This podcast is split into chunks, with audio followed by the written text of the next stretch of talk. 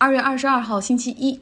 今天还是要从德州说起哈。之前说过，德州的电力非常的市场化，短期的供需关系是可以决定电价的。那么电价也从过去的每兆瓦小时五十美元涨到峰值的九千美元。经历电力短缺、电价高涨的一周，真的有人收到了天价的电费账单。像达拉斯郊区的六十三岁的居民 Scott William By，他的账单显示就是一点六七万美元。他说我完全交不起，只能选择破产。电力紧缺的那一周呢，Scott 所居住的区域并没有断电，而他呢也没有关注这个手机 App 上面实时变化的电价，他还是正常使用电灯、冰箱、电视还有电暖气。没想到居然价格真的这么高。德州州长。将召开紧急会议，哈，准备商量一下，看看是不是要用州政府的钱来帮忙负担这些巨额电费。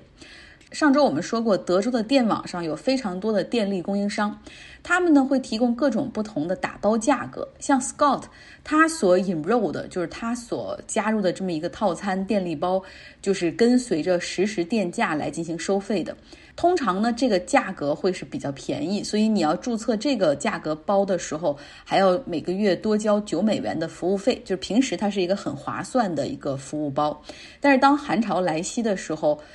电价预计要大幅上涨。那电力公司也给他二点九万使用这个实时电力包的顾客们都发了邮件哈和手机。和手机短信的通知，就是说你们需要赶紧更换套餐，否则可能会收到天价账单。但并不是所有人都真的明白你这个信息到底是不是 authentic，就是是不是真的，然后真的能给我带来多大的后果哈。也像 Scott 这样的人就没有去换这个电价的套餐。另外一个人哈也在达拉斯，他是 Upshore，他是个年轻人。今年三十三岁，他住的公寓也没有断电。然后当时他还在把很多受冻的邻居请到家里面来取暖。结果呢，他平时每个月大概交电费和天然气费大概八十美元左右，但是在过去的这个月的电费的账单涨到了六千八百美元。德州政府认为说，这个电力公司的套餐产品描述不够清晰，有的有误导消费者的嫌疑哈。所以呢，一贯主张小政府的德州也觉得，我们是时候有必要出来救一救快被电费所拖垮的这些百姓了。其实呢，过去在美国的历史上，哈，让市场来完全主导电力的供应，在加州就曾经导致过电力短缺和电价飞涨。这里要提到一个非常臭名昭著的公司，叫安然。这家公司最初是能源公司，上市之后开始追求这种财务报表上的高利润增长以及股价的高涨。它逐渐开始向多元化转型。后来发现，哎，做金融是一个能够把这个利润做得最好看的一个行业，所以他把一个触角伸到了电力交易市场，把电力当成期货来进行近期和远期的交易。安然呢就斥资。几百万美元就进行游说，要求政府对于电力市场去监管。他的理由是，你可以充分的电力价格在这个市场里面进行竞争，然后打的旗号是绝对有利于消费者。加州呢，内部有三个大的电网服务公司，哈，北加州的 PG&E，洛杉矶地区的电网，以及南加州的圣地亚 San Diego 电网。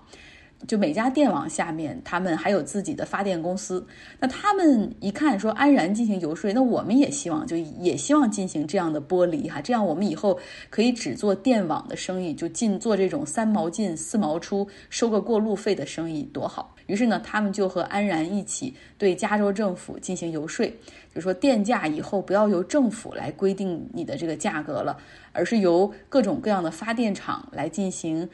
对于需求进行竞价上网，然后呢，这个三个电网呢也成功的把他们下游的这些发电公司进行了剥离，等于说这些发电厂就全部都变成了一个一个独立的这种啊公司。确实，好像看起来市场的参与者比过去更多了哈，更有利于竞争。在一九九六年的时候，加州成为了全美国第一个实现电力市场去监管的州。可是副作用很快就显现出来，尤其是在两千年，消费者端的电价哈正式开始进入由市场供需来决定。那么七个月里面，加州的电价就涨了八倍，而且还出现了电力紧缺的大停电的情况。那电力需求的顶峰哈，整个加州在那个时候是二十八 G 瓦，看起来挺多，但是你再一看加州的整个的这个电力储备，就是所有的这种发电厂的整个的 capacity 都加上是四十五 G 瓦，就怎么可能算来算去会有电力这么大的紧缺呢？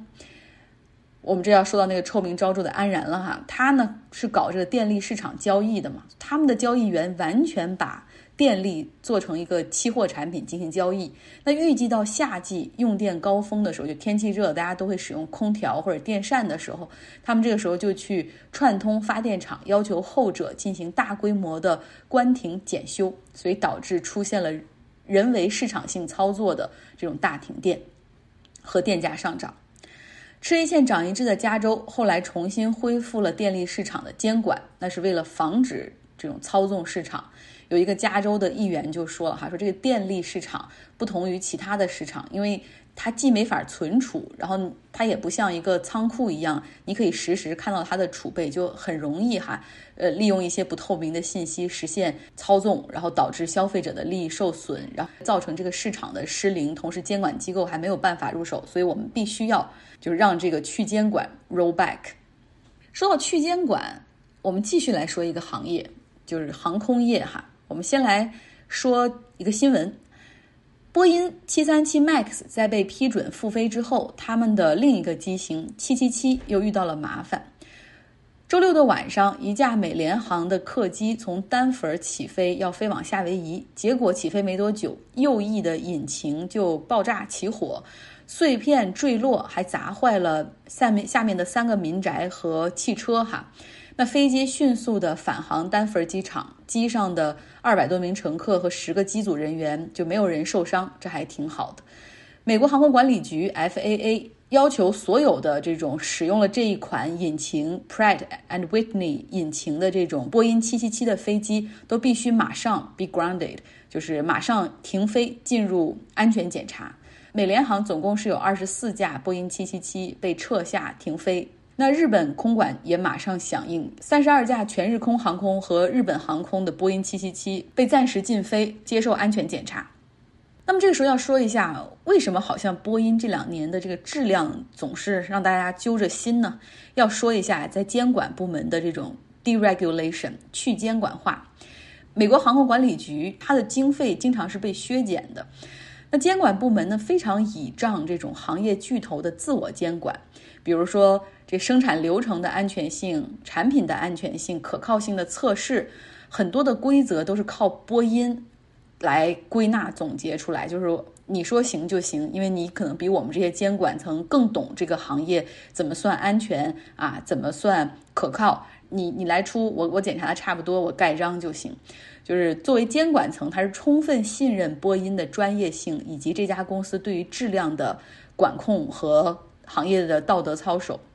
那波音737 MAX 操控系统加入的那款平衡的这种自动调节的软件，也导致了两次坠机事件的发生。这个新的软件的加入，经过 FAA 监管审批的时候，波音公司甚至没有对 FAA 进行充分的。解释和说明，就是为什么要加这个，这个可能会引起什么，会有什么样的 scenario，就不同场景的分析，而 FAA 也没有问到。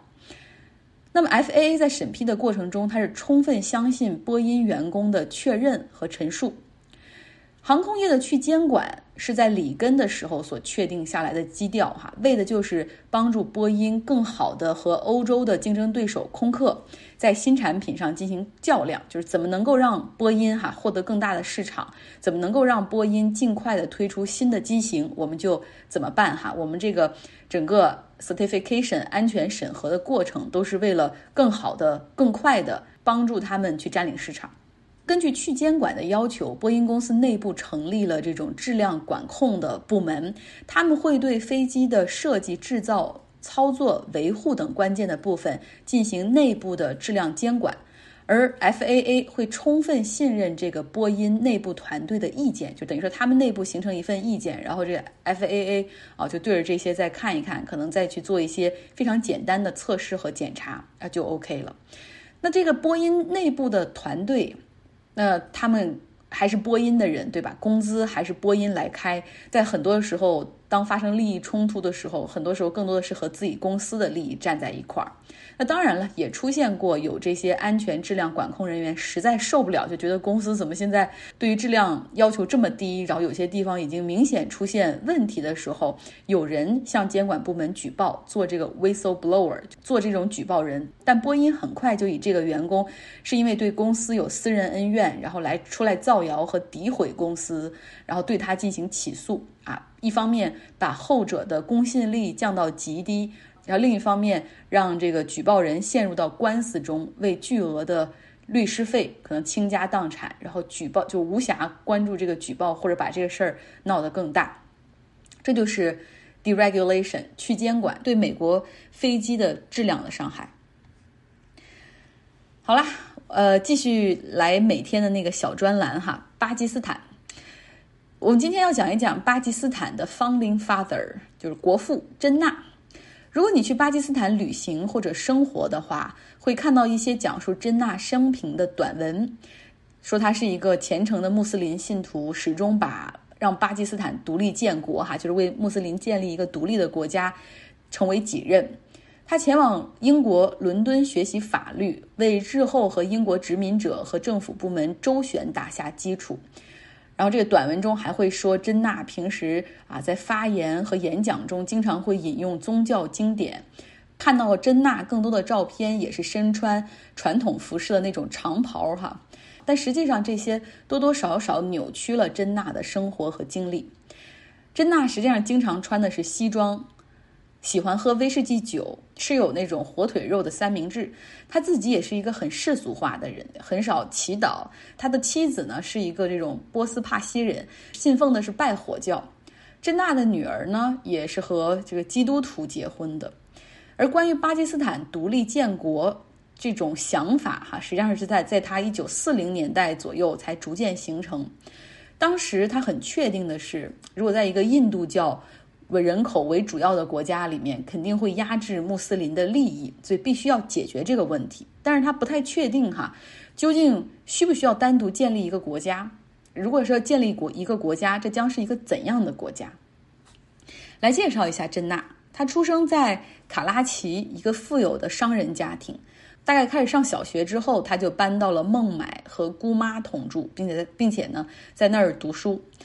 十六岁的时候，他前往伦敦，哈，进一步深造。家人起初想让他读商业，但他后来自作主张学了法律。珍娜深受英国文化和政治的影响，她不仅爱穿西装，那个时候甚至还戴着那种单片眼镜，就像大侦探 Polo 那种哈大那个单片眼镜。然后他一度还对表演产生了兴趣，想去当演员。他父亲发现了苗头不对，赶紧劝他回印度，哈，让他在孟买做起了律师。那个时候呢，这个英属印度殖民地的法院系统，法官都还是由英国人来指派的，哈。在代理案件出庭的时候，那个时候珍娜感受到了这帝国主义对殖民地的人民的歧视和压制。我们讲了珍娜，哈，说到这儿就不得不讲一下，就跟他经历很类似的印度的 founding father 尼赫鲁。尼赫鲁呢，来自克什米尔地区。正是因为他和他的家族哈与克什米尔有着非常密切的关系，大家要记住这一点。所以在印巴分治的时候，这印度是坚持必须要拥有穆斯林人口为主的这个克什米尔邦。尼赫鲁的家庭条件就更好哈，是这种。克什米尔的非常上流的这种富有的家庭，他从小生活的这大宅就像宫殿般一样。然后他的这个私人教师都是法国人。他后来被送到英国读贵族的中学哈罗公学大学呢，是在剑桥法学院毕业的。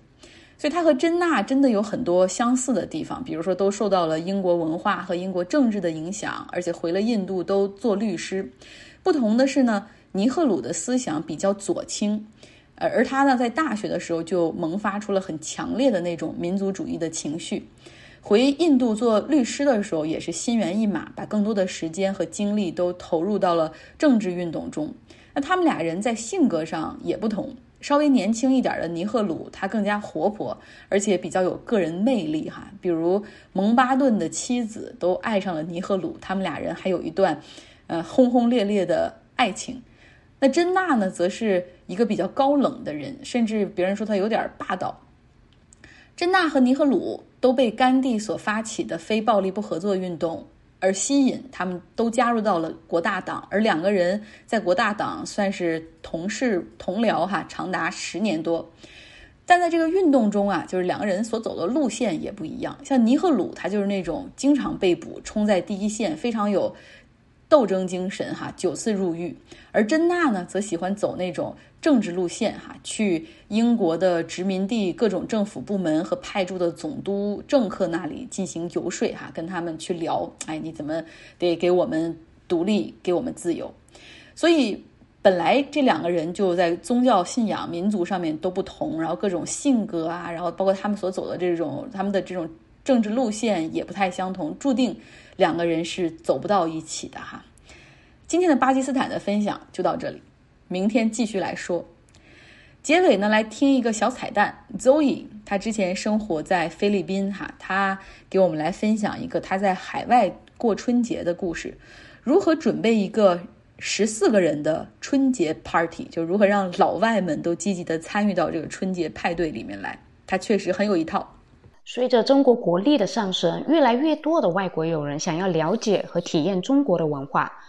而我呢，刚好有一年在海外过年，组织了一场别开生面的春节聚会，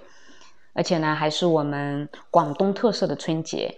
二零一九年的二月四号，也就是大年三十的这天，我已经邀请好了当地的朋友来家里过年。过年嘛，少不了要带礼物的。当天晚上来参加年夜饭的朋友大概是有十二位朋友。这些朋友呢，我都和他们分享了，在中国去做客的话，一定要带礼物。春节的礼物呢，尤其讲究。水果类呢，偏好苹果呀、橙子、橘子。寓意是平平安安、心想事成，然后大吉大利。因此，这十二位朋友呢，我都提前安排好了该带什么礼物。比如，一个朋友呢带二十四个橙子，另一个朋友呢带二十四个苹果，有人带十二盒的饼干，还有人带十二盒的巧克力，有人带十二个红色或金色包装的礼盒，还有些人呢，我就安排他们带他们喜欢吃的菜。要知道。在国内，我几乎从不下厨煮饭。去了海外生活呢，开始要学着做饭做菜，待了两年，厨艺大增。